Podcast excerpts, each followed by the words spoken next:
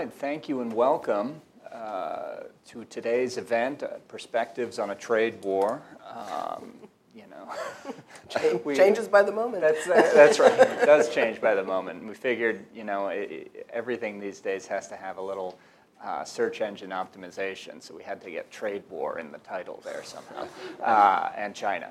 Uh, so uh, it, it, was uh, an interesting. China, not China. That's right. Um, for those of you new to the American Security Project, uh, just a, a, brief introduction. We are a nonpartisan national security think tank, approaching 15 years old, 14 years old, I think. we we were started by a bipartisan group of senators and former senators. Uh, Kerry, Hagel, Hart, and Rudman uh, joined our board, and they uh, asked us uh, to uh, look at national security from a long term, fact based perspective. our board includes a number of retired senior admirals and generals, national security leaders from um, both sides. Uh, we try to keep a national security perspective on everything we do. And that's everything from, you know, today we're talking about trade to more traditional national security issues like war and peace in the Middle East and, and all these sorts of things to energy security, climate change, um, uh, nuclear nonproliferation, public diplomacy, all these sorts of things. Um, we, uh, I should note too, today is uh, going to be our last event here in this space. We're, we're moving down to uh, 1201 Pennsylvania on, on June 1st, so update your, your address books and everything. We're excited about it, and, and they, they also have a great event space there. Uh, we'll be uh, uh, hosting plenty of events there, so, so look for our, our emails there. Um, in today's event, we're going to talk about perspectives on a trade war. Kind of what's the background uh, between the U.S. and China trade relationship? What's the current status, and what, what are the prospects from the future? Um, I'm going to quickly kind of lay out a, a, baseline and what ASP believes on this. Uh, and then I'm going to hand it over to our speakers uh, who have, have much more detail and, and knowledge and, and uh, awareness on this than, than I do. Um, but basically, what ASP say, thinks and believes is that trade builds peace and security. There's clear evidence, for example, that uh, I think a lack of conflict in East Asia since 1979. Uh, there hasn't been an interstate war in, in Asia, East Asia, since uh, you know the uh, Chinese, Vietnamese um, uh, border border wars there. Um, is so that that lack of war is linked to increased trade, both within the region and globally. There's also clear evidence that countries that grow from trade are less likely to go to war. Now, this doesn't hold for countries that, that grow from exporting resources. It grows from countries that invest and grow from, from trade and openness. Uh, so, for these reasons, at its base, we believe a free and open trading system which the U.S. created and led for over 70 years, is a good thing. But one of the things that we'll be exploring today is what happens when a country takes advantage of that system. So I think it's clear that uh, China has tested this throughout its economic rise. Um, it has been, ironically, both a supporter of a liberal open trading system without a liberal open economy. Um, so does that mean? Uh, I think maybe it, it, it's gotten away with it for so long because it's so big and so crucial to so many uh, businesses uh, and uh, so crucial to other, other big geopolitical issues that maybe it hasn't been challenged for a long time. Uh, now, ASP, we worry about tariffs and trade wars. Um, they're both bad economics, uh, and I think they're worse geopolitics. You can't ask for action in other areas when you're harming a country's economy. Um, and you know, certainly with uh, tensions in the South China Sea, North Korea issues, and, and a litany of other geopolitical issues in, in East Asia, um, it, it's really quite important. Uh, that's, that's the baseline. That's where we're starting from. Uh, with that, I'm going to get out of our way. Our two speakers today, uh, I'll briefly introduce them. Um, Ivan Schlager uh, is going to be our first speaker. Uh, he's head of Skadden, Arps, Slate, Meagher, and Flom's uh, CFIUS practice, represents a diverse group of clients ranging from defense companies, major telecom providers, and media and tech companies. Um, before joining Skadden, uh, Ivan served as Democratic Chief Counsel and Staff Director to the U.S. Senate Committee on Commerce, Science, and Transportation. He really is one of the, the leading, uh, if not the leading, CFIUS lawyer uh, in the country. Uh, I wrote a statute. I didn't think it was going to pay for my children's education, but it worked out okay. there, there you go. Um, uh, Carolyn Bartholomew is vice chairman of the U.S. China Economic and Security Review Commission. Uh, she's worked at senior levels in the U.S. Congress, serving as counsel, legislative director, and chief of staff to now House Democratic leader Nancy Pelosi. She was a professional staff member of the House Permanent Select Committee on Intelligence and also served as a legislative assistant to then U.S. Representative Bill Richardson. uh, in addition to U.S. China relations, her areas of expertise include terrorism, trade, proliferation, proliferation of weapons of mass destruction, human rights, U.S. foreign assistance pr- uh, programs, and international environmental issues I think you, you should come work for us. uh, she's a consultant to nonprofit organizations and also serves on the board of directors of the Kaiser Aluminum Corp- Corporation. With that, I'm going to turn it over to, to Ivan. He, he's going to give uh, remarks for as long as he wants, and then we'll yeah. have, and then then Carolyn can talk for a while, and and and then we'll uh, uh, have some some discussion and hopefully open it out to uh, to the audience. Here. Well, I appreciate being here and really delighted to be at ASP. I've been following the work over the years. General Cheney does a terrific job um, and brings something to the table that's so desperately needed right now in our discourse, which is bipartisanship. So we try to. Um, it's great to be here. As I was thinking about this topic, I was thinking about the uh, great Obama line in the debate with Romney. The 1980s called and they want their uh, policy back. Well, the 1980s have called and they want their trade policy back. Right. I started to get into this and was involved in drafting Ex Florio, which was part of the Trade and Competitiveness Act in 1988. So a number of our Chinese clients that we deal with, or in, when we're in transactions on the other side of the Chinese, they're absolutely convinced that this is some measure that was drafted to address China.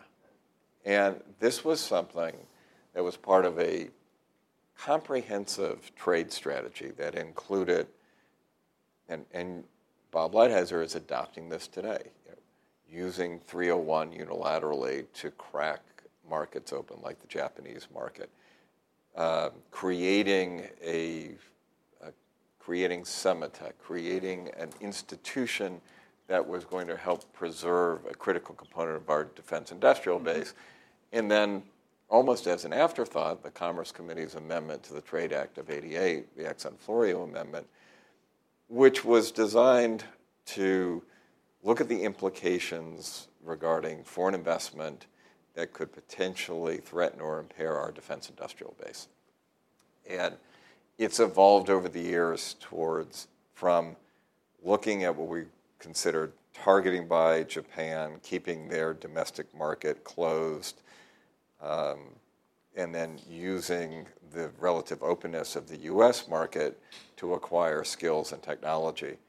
Uh, it, and it, it evolved from focused on Japan, focused on European aerospace and defense companies, many of whom were state owned and had a slight competitive advantage and access to capital, to where we are today, which is you know, focused on the competitive impacts related to China, who is operating under, I would say, you mentioned earlier, a rules-based system. They're operating under a different set of rules. Mm-hmm. You know, they have a different economic structure, some of which um, mirrors um, our system, and some of which is where they've taken a, play, a page out of the Japanese playbook of working hand in glove between government and industry to target certain sectors. Like if you look at the China 2025 plan, they have sectors that they clearly targeted, and then through their investment policy, trying to go and acquire skills. Mm-hmm.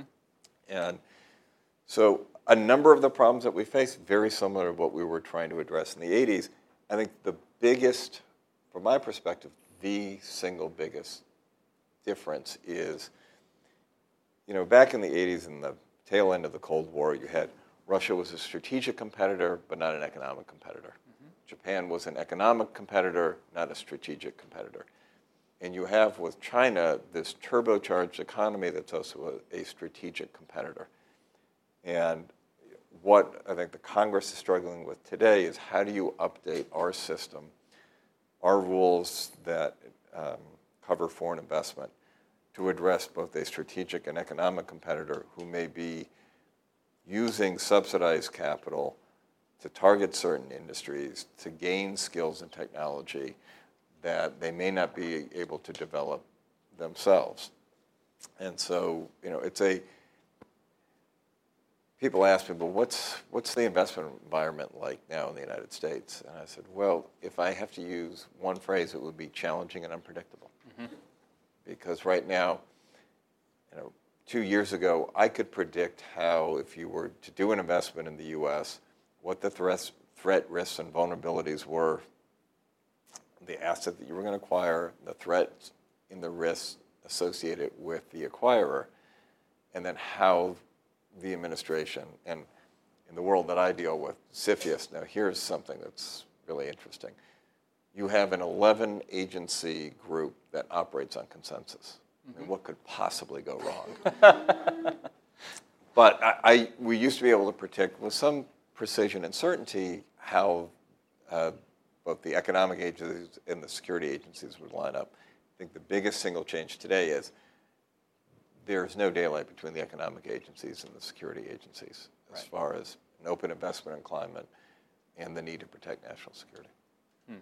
So there's a long-winded discourse to go from the 80s to today, but many of the challenges we were trying to address were uh, we're trying to address today as far as you know, new technologies like artificial intelligence, autonomous driving, uh, geo- geonomics, and there there are whole series of industry, and, and even back to basic microelectronics, where the, the risks associated are not dissimilar, but the consequences are, are fairly large. Mm-hmm. So. All right, thank you.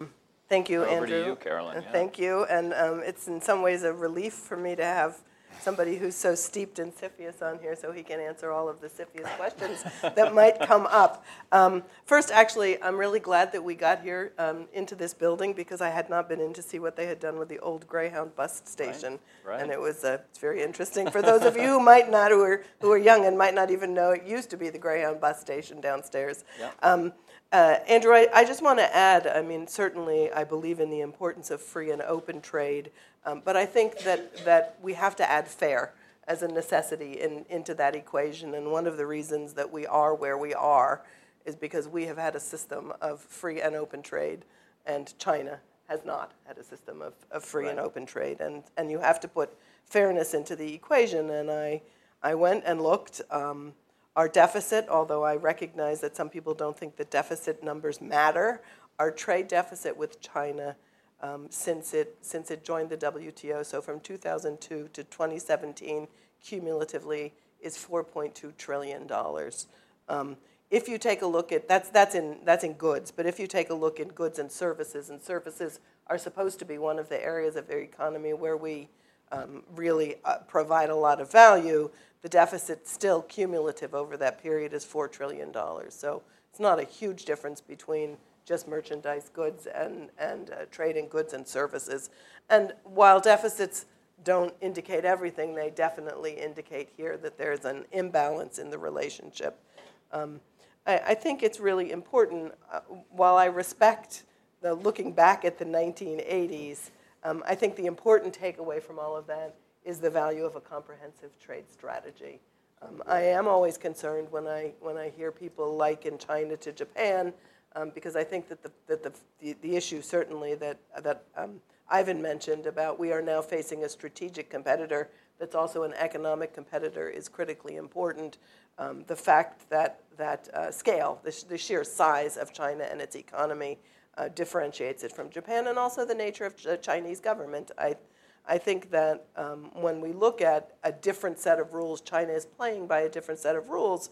One of the mistakes that has been made over the course of the past 30 years in our trade negotiations is that we have somehow gone into them thinking that China wants the same thing that we do and views the world in the same way that we do. And I think, again, if there's any lesson we need to have learned through all of this, it's that is not the case. They, they have a different, a different view.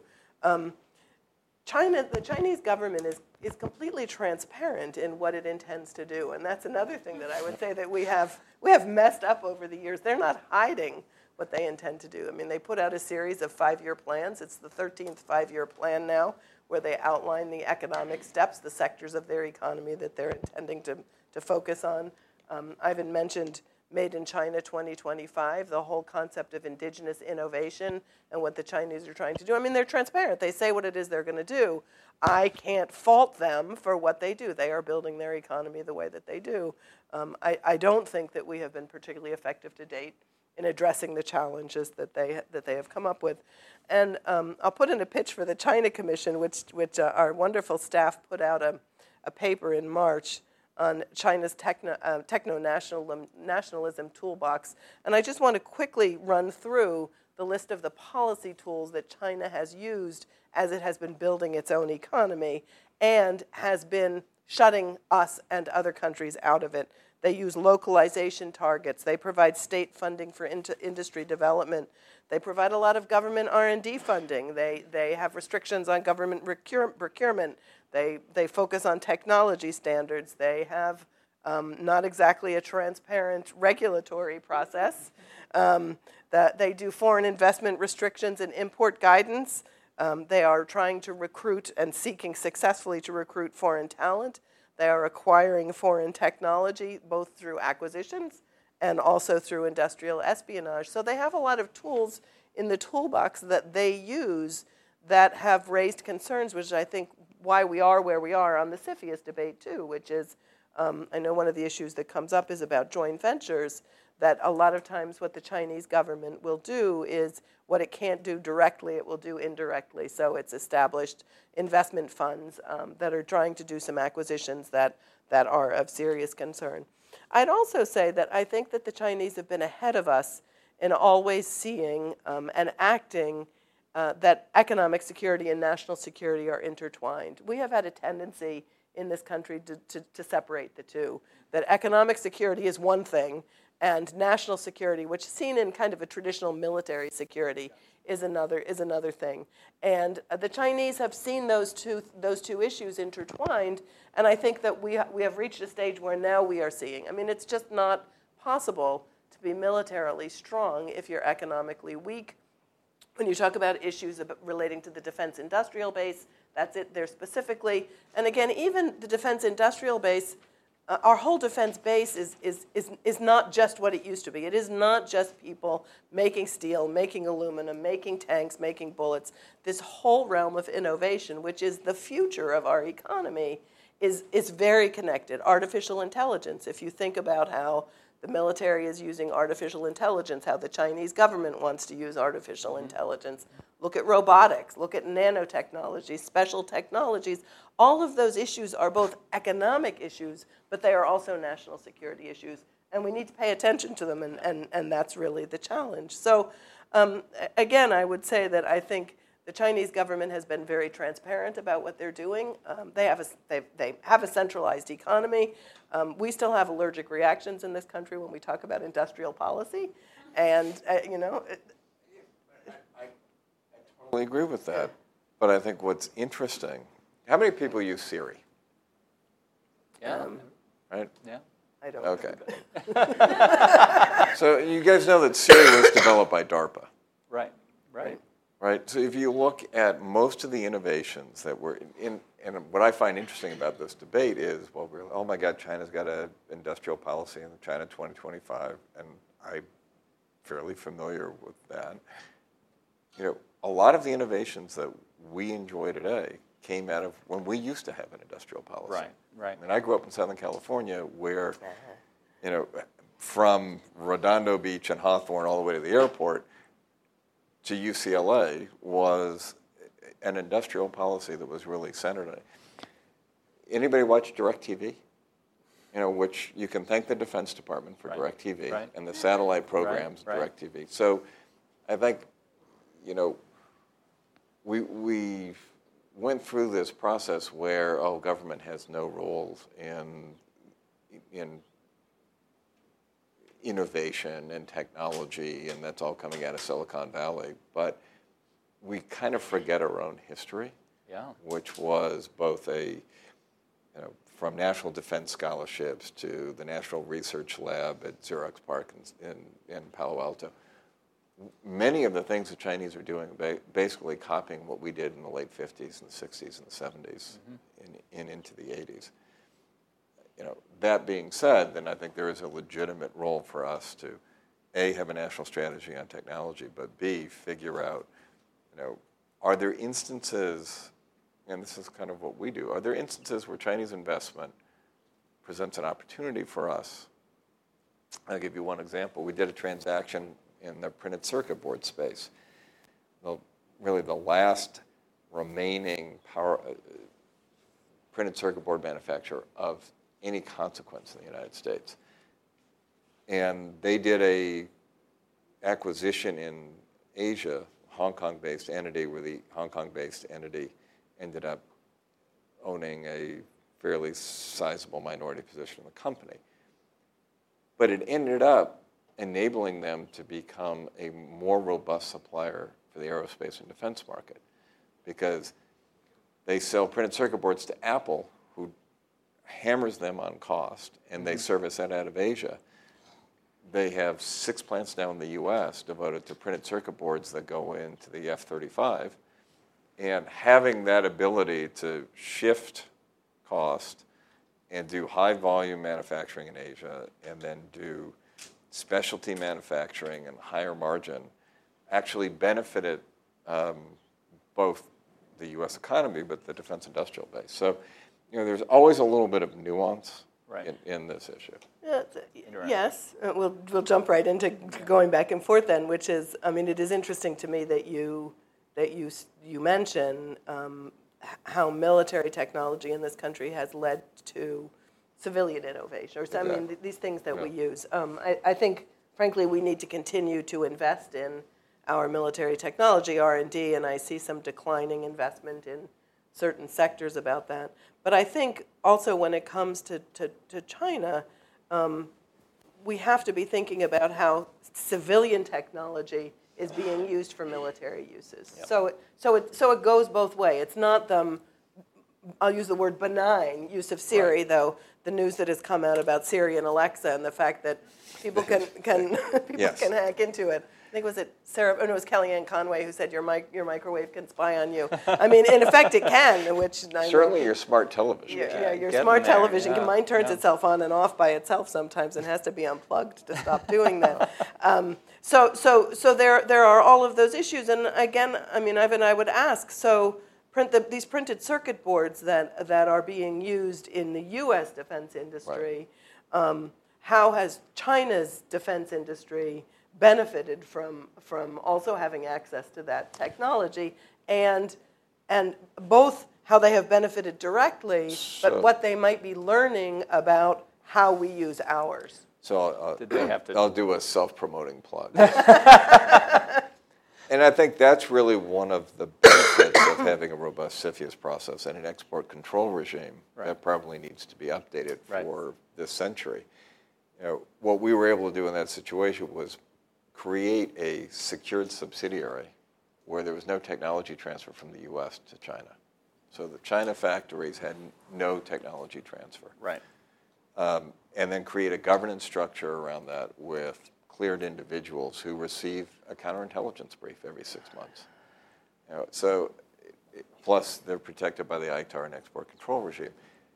And I think that's where people who, who structure these transactions, if you do it the right way, and the first thing that we do when we look at a transaction is what's the potential technology transfer? And I think this is what the Congress is trying to solve in the new CFIUS legislation.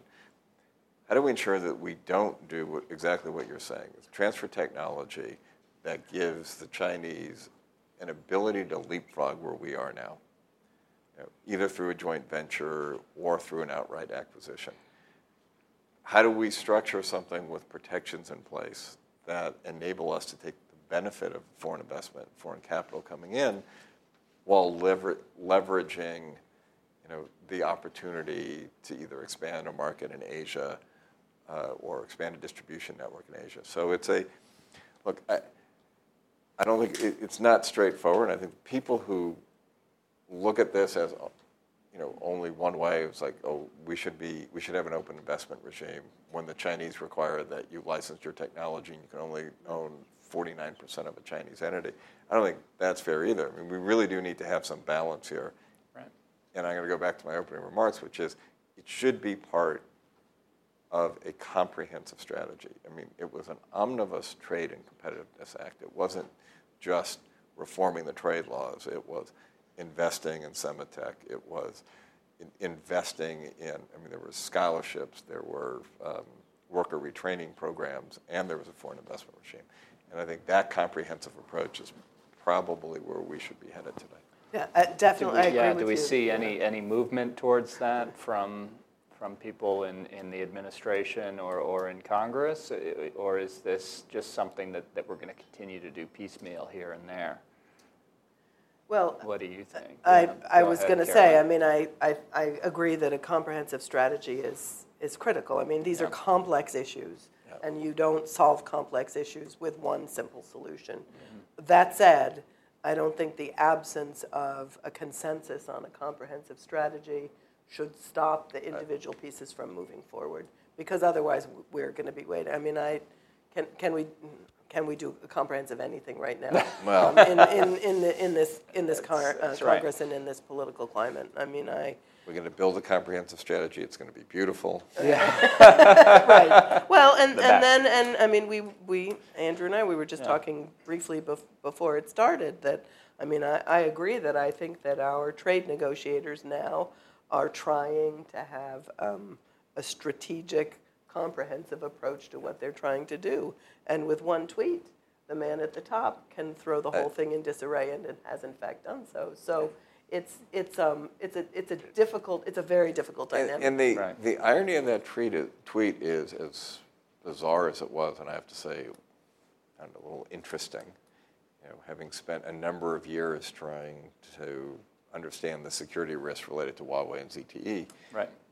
um, it is also complex because you know, the number of U.S. semiconductor companies that sell to ZTE, the number of European operators who have ZTE equipment, and you know, what are the consequences for interconnecting.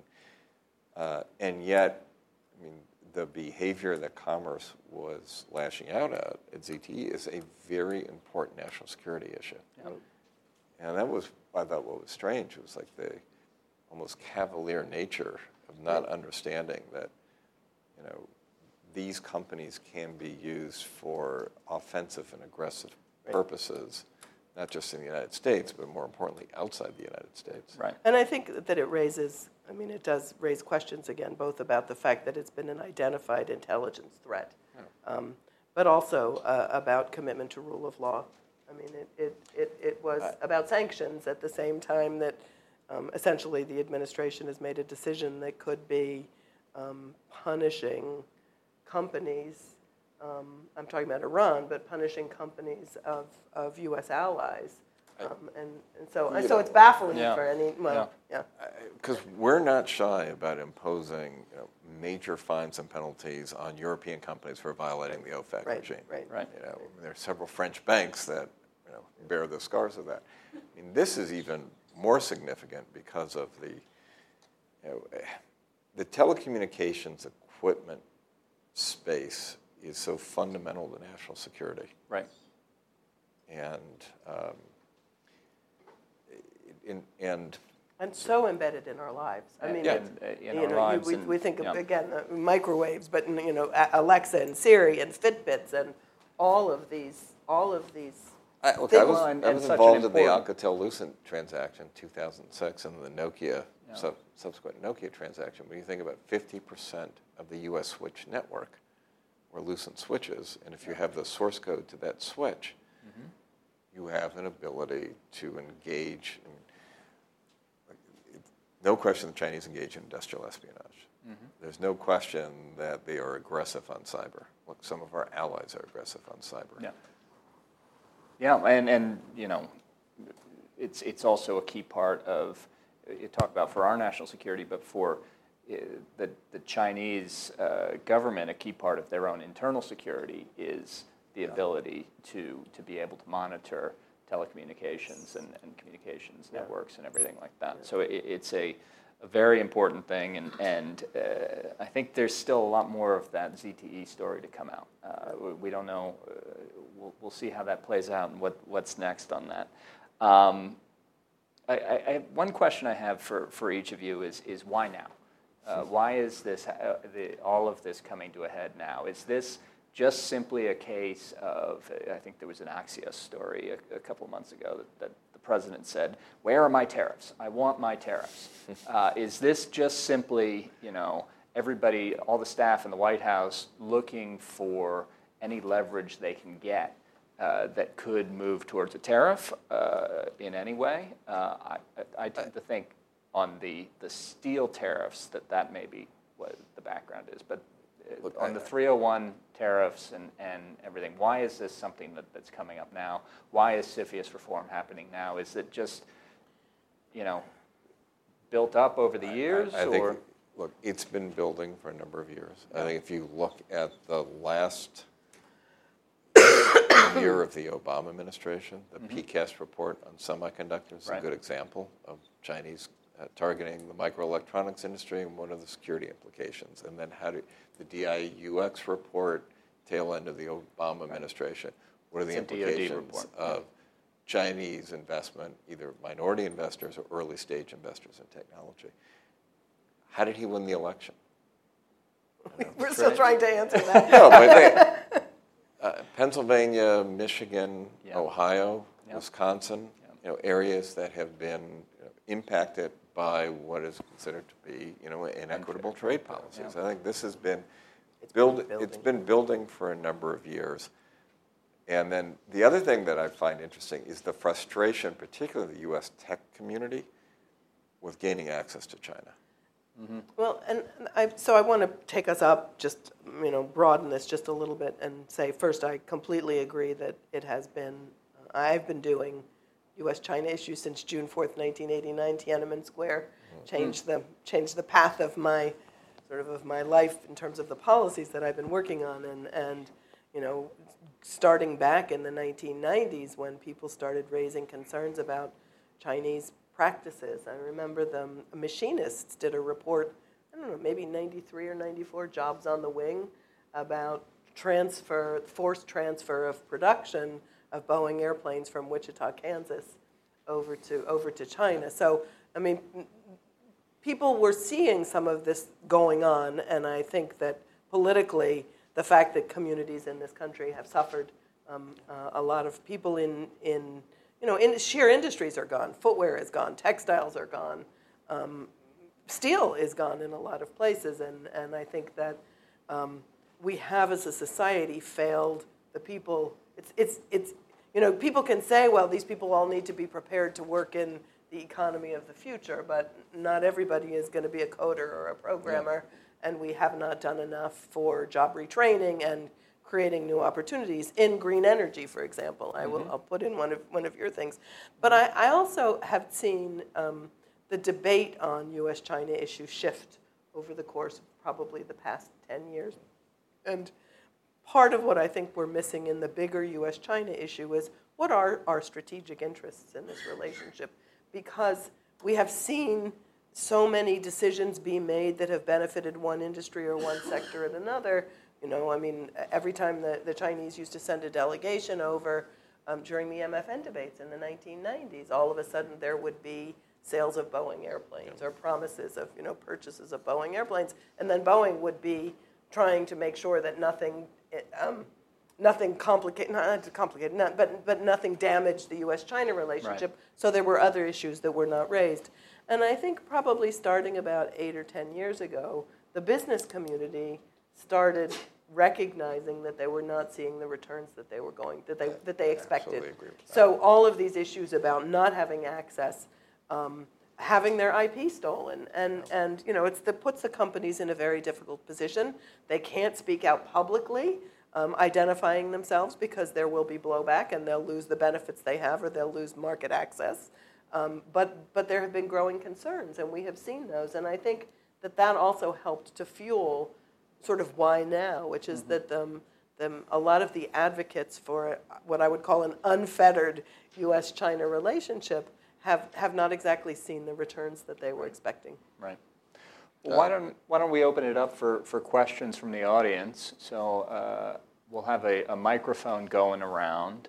Uh, I- I'd ask that you uh, identify yourself uh, before you ask and, and uh, phrase your questions in the form of a question, not a statement. Sir, right here, we'll, we'll start with you. Herb Rose. Um, One of the issues that has bothered me for some years, and it continues to go on unabated, it seems, is uh, the theft of intellectual property and infringement of intellectual property. Um, The TPP um, was supposed to resolve, that was one of a number of issues that was supposed to re- be resolved by that. Uh, Wouldn't we have now be in a better situation had we not pulled out of that agreement? Well, I'll, I'll jump in and say, so TPP, China wasn't a part of it. Uh, it was in, in many ways uh, aimed at, at setting the rules instead of China. Uh, I personally think we would have been much better uh, had we been part of TPP, because then we could have been part of a, a whole block to be negotiating these instead of unilaterally trying to, to do it. But uh, any, Okay. anything to add on TPP? And You know, look, I think the, the multilateral trading system has, for the most part, served the national interest very well. yeah, But it's also a legacy of we built a system in which we made the system sustaining concessions to keep the system going. And when you were dealing with Japan or Europe or maintaining an alliance, I think that was important. Um, you know, on balance, know, TPP and tightening the rules around intellectual property protection, some market access, on balance, probably positive. The, but the elephant in the room is the Chinese have a different perspective on intellectual property. And, you know, they, and, and if you're a U.S. tech company and you want access to the China market, the cost of admission is licensing your technology. So um, I think that, that TPP was not, the, sort of the failure of TPP or the collapse of it uh, legislatively was not just um, um, a reflection of concerns about TPP. I think it, I think it also had to carry the water for what people had seen as problems with NAFTA Yeah. and some of the other trade agreements. So I think it was um, a victim of its time and place. Um, uh, it is interesting, I just want to speak specifically on IP theft, that one of the only successful examples we saw of Chinese progress on um, IP protection was in the early 1990s. I think it was when Carla Hills put out a target list Yeah. of Chinese products that were going to be um, sanctioned or not, I'm not going Yeah. to, yeah. Um, if, if the Chinese government did not start doing something cracking down on, on intellectual property theft. And actually, um, there was some progress that was made then. Uh, so that was interesting to me. It was an example of you, you, you just go out there and you say, we're not going to put up with this, we're going to do something about it, and, and there was a response. Um, it's interesting as we, as we look at the WTO and China's entry into the WTO that um, you know the WTO there, there were questions at the time about whether the the WTO was going to change China or China was going to change the WTO. And I would say that the answer, frankly, there is both. I mean, the WTO was intended to be a dispute resolution mechanism. The Chinese have now turned it into a situation where if you file a dispute there, it's a hostile act, which is not how it was before. Um, so I think that there are a lot of things that need to be done. I'm going to question a little bit, Ivan, your, that the Chinese have a different perspective on intellectual property. You know, for the longest time, again, in the 1990s, um, so I'm not going back to the 80s, but to the 90s. um, um, and, and, you know, in, in the 2000s, we were told, well, the Chinese will be better on IP once they have their own IP that they need to be protecting, and they have been filing a lot of patents. Right. So I'm not convinced it's a different perspective as much as they realized they could cut down on R&D costs and get access to technology I, that I they was trying to be nice by saying a, different perspective. What I really meant was they, they don't share the same Western appreciation for patent protection and rule of law. Except the question is, well, they don't for sure on rule of law. The question is, well, that whether they will start indeed seeing um, value to patent protection as they have more patents to protect themselves. And inside of China, we're seeing some of that. I- To me, I think the, the interesting question is, uh, put the patent and IP protection, there are people who make a very good living doing IP litigation in this country, and you know, there are big, you know, Korea versus US, US versus US. I mean, IP disputes are uh, part of doing business. I think standard setting bodies, so if you look at the development of 5G and how mm-hmm. the, the Chinese will play in standard mm-hmm. setting bodies, and, you know, do Huawei, put ZTE aside, does Huawei drive a 5G standard? And what are the security implications for that? I think it's something that we ought to be paying attention to. Hmm. I mean, the IP disputes are going to be there. It is very difficult to do business in China. It's very difficult to protect IP. It, you have to be constantly vigilant. But I think you know this standard-setting body, and to the extent that Huawei has done things like use the China Development Bank to wire most of Africa, right. and then create allies within the standard, global standard-setting bodies because they have a Huawei communications system.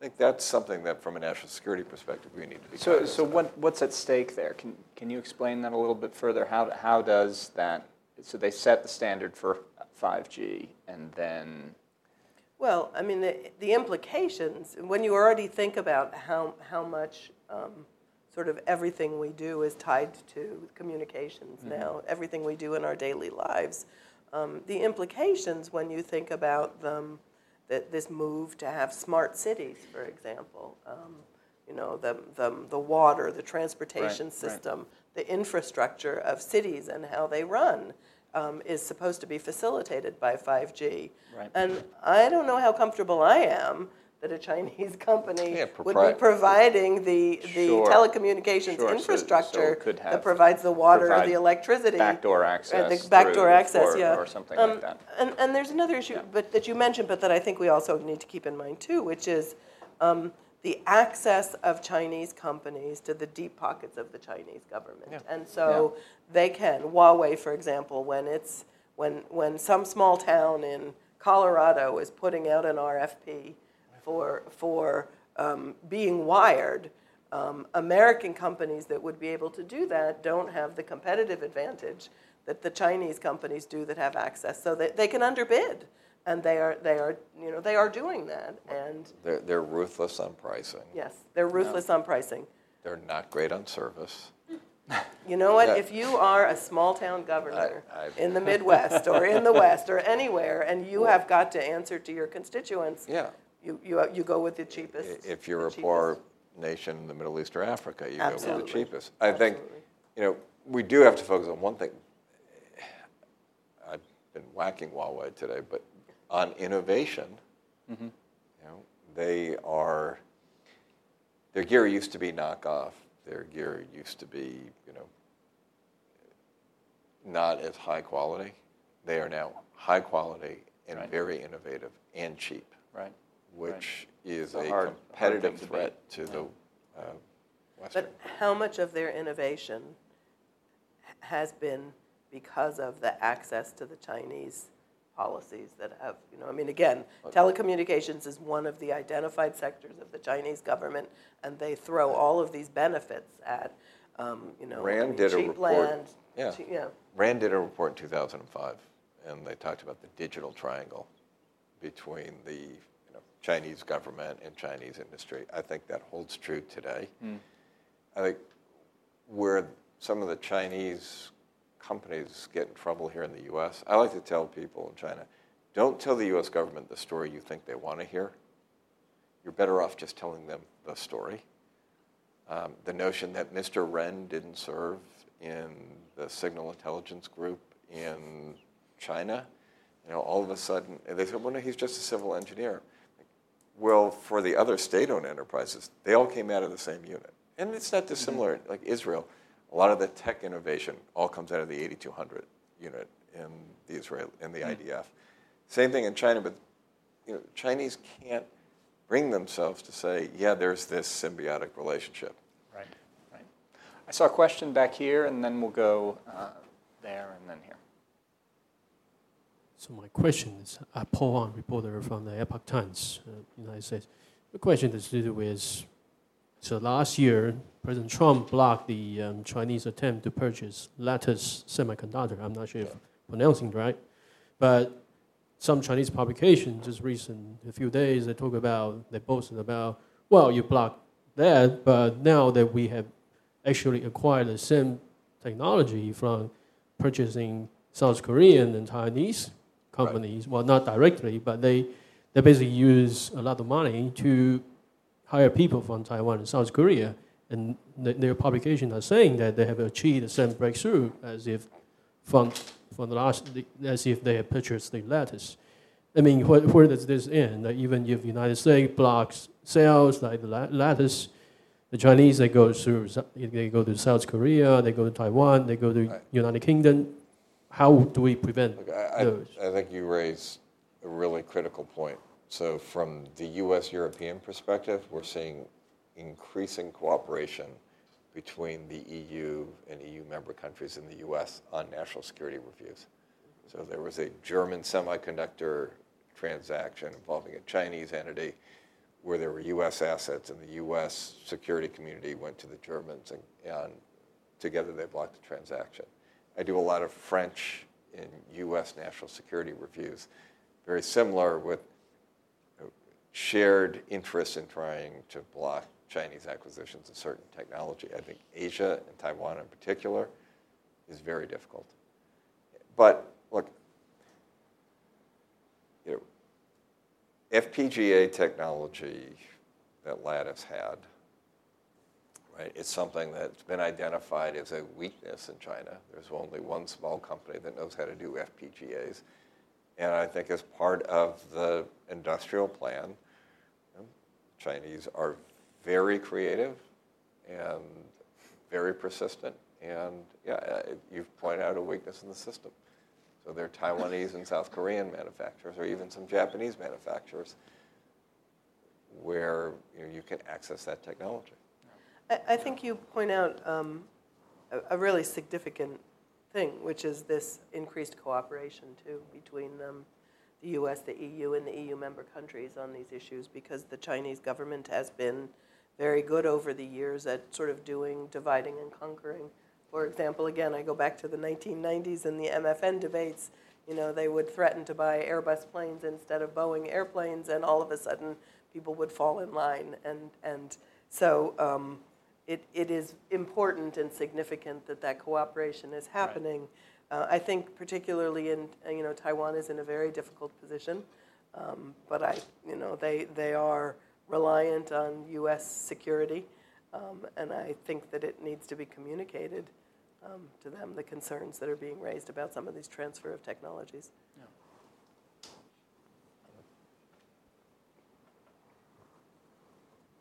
Eva Hampel, uh, U.S. Council for International Business. We're a trade association, so I have a question from the business perspective about um, the intersection between economic and national security that was addressed in the beginning. Yep. Um, something that has really come out through the discussions around FIRRMA, the CFIUS legislation, of course, and um, from a business perspective, the concern has been this discussion that's occasionally snuck in about economic protectionism, um, which sometimes, from, from certain points of view, seems to be used interchangeably with economic security.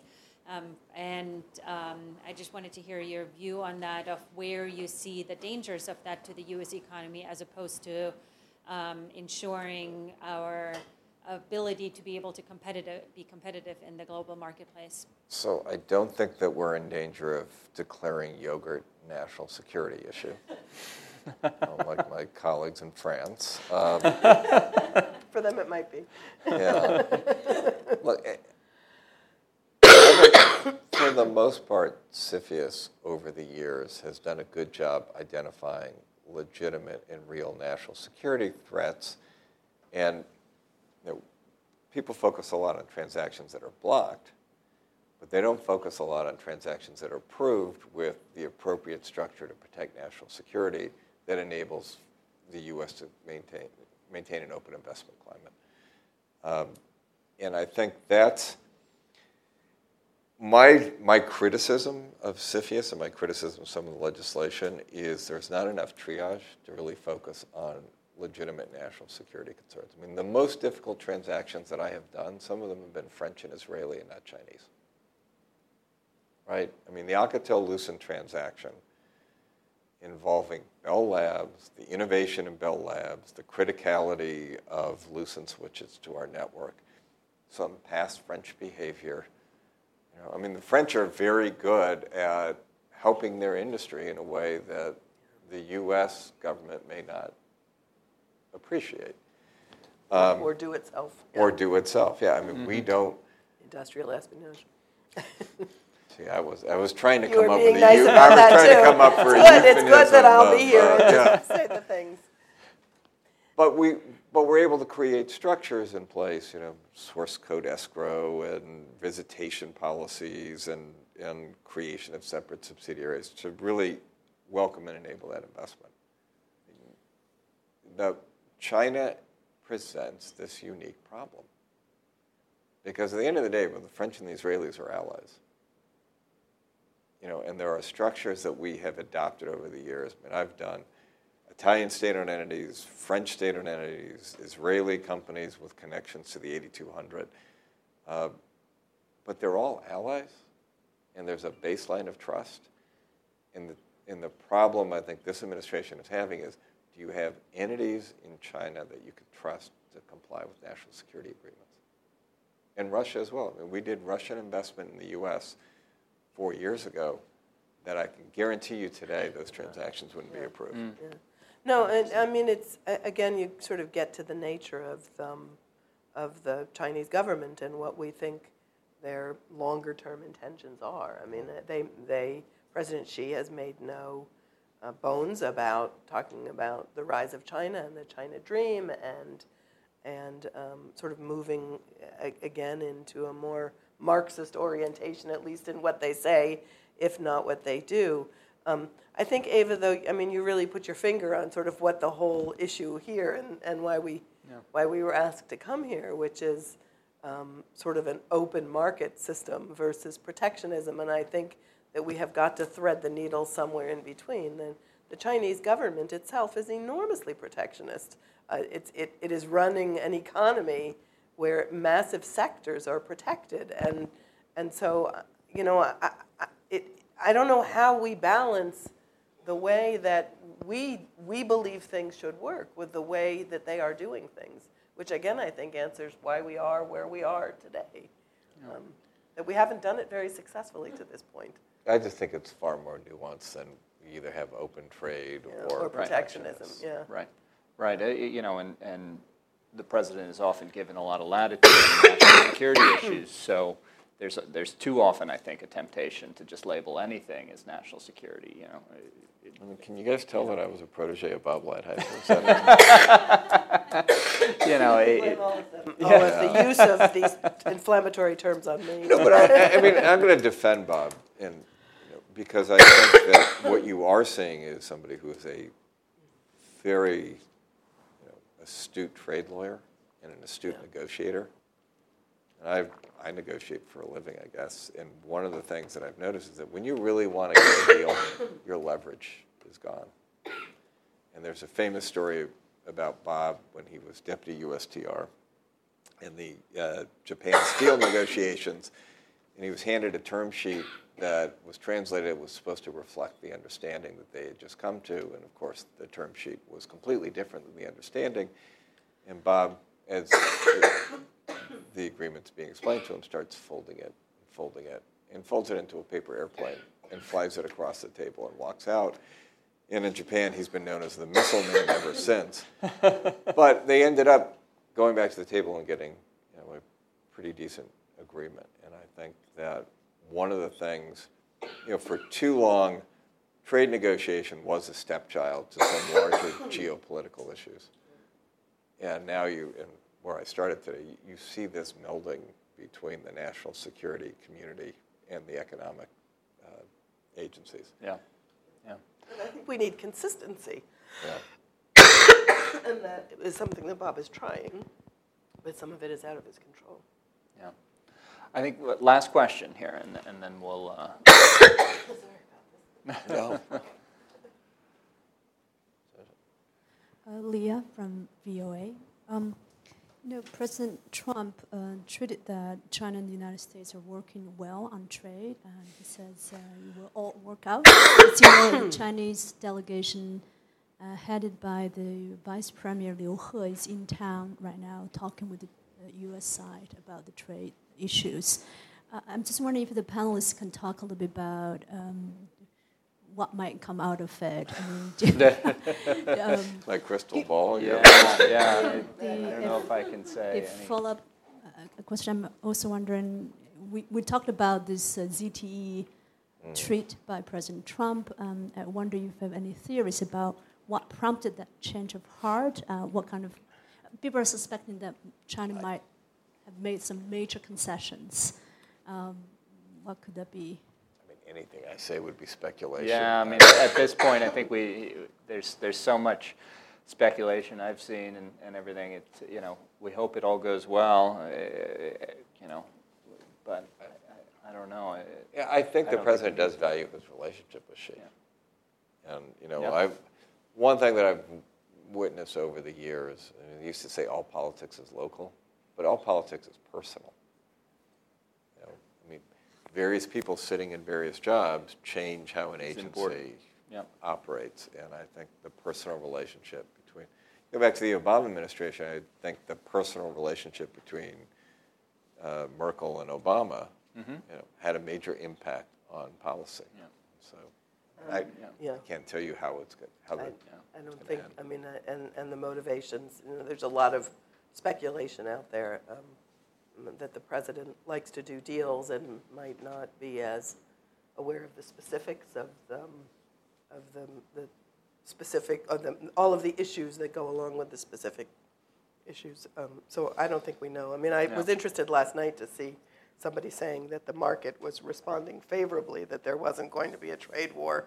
And I thought, man, the market is really hitching on a tweet, and I don't think any of us know what's, what's going to happen and what's driving it right now. Well, thank you all, and, and thanks to our, our panelists, Carolyn and Ivan, and, and thanks for you all for coming, and join me in a round of applause. Thank you. This will all be posted on our website, americansecurityproject.org, and you can learn more about all of our work uh, there and follow us on Twitter and Facebook and all the rest. Thank you.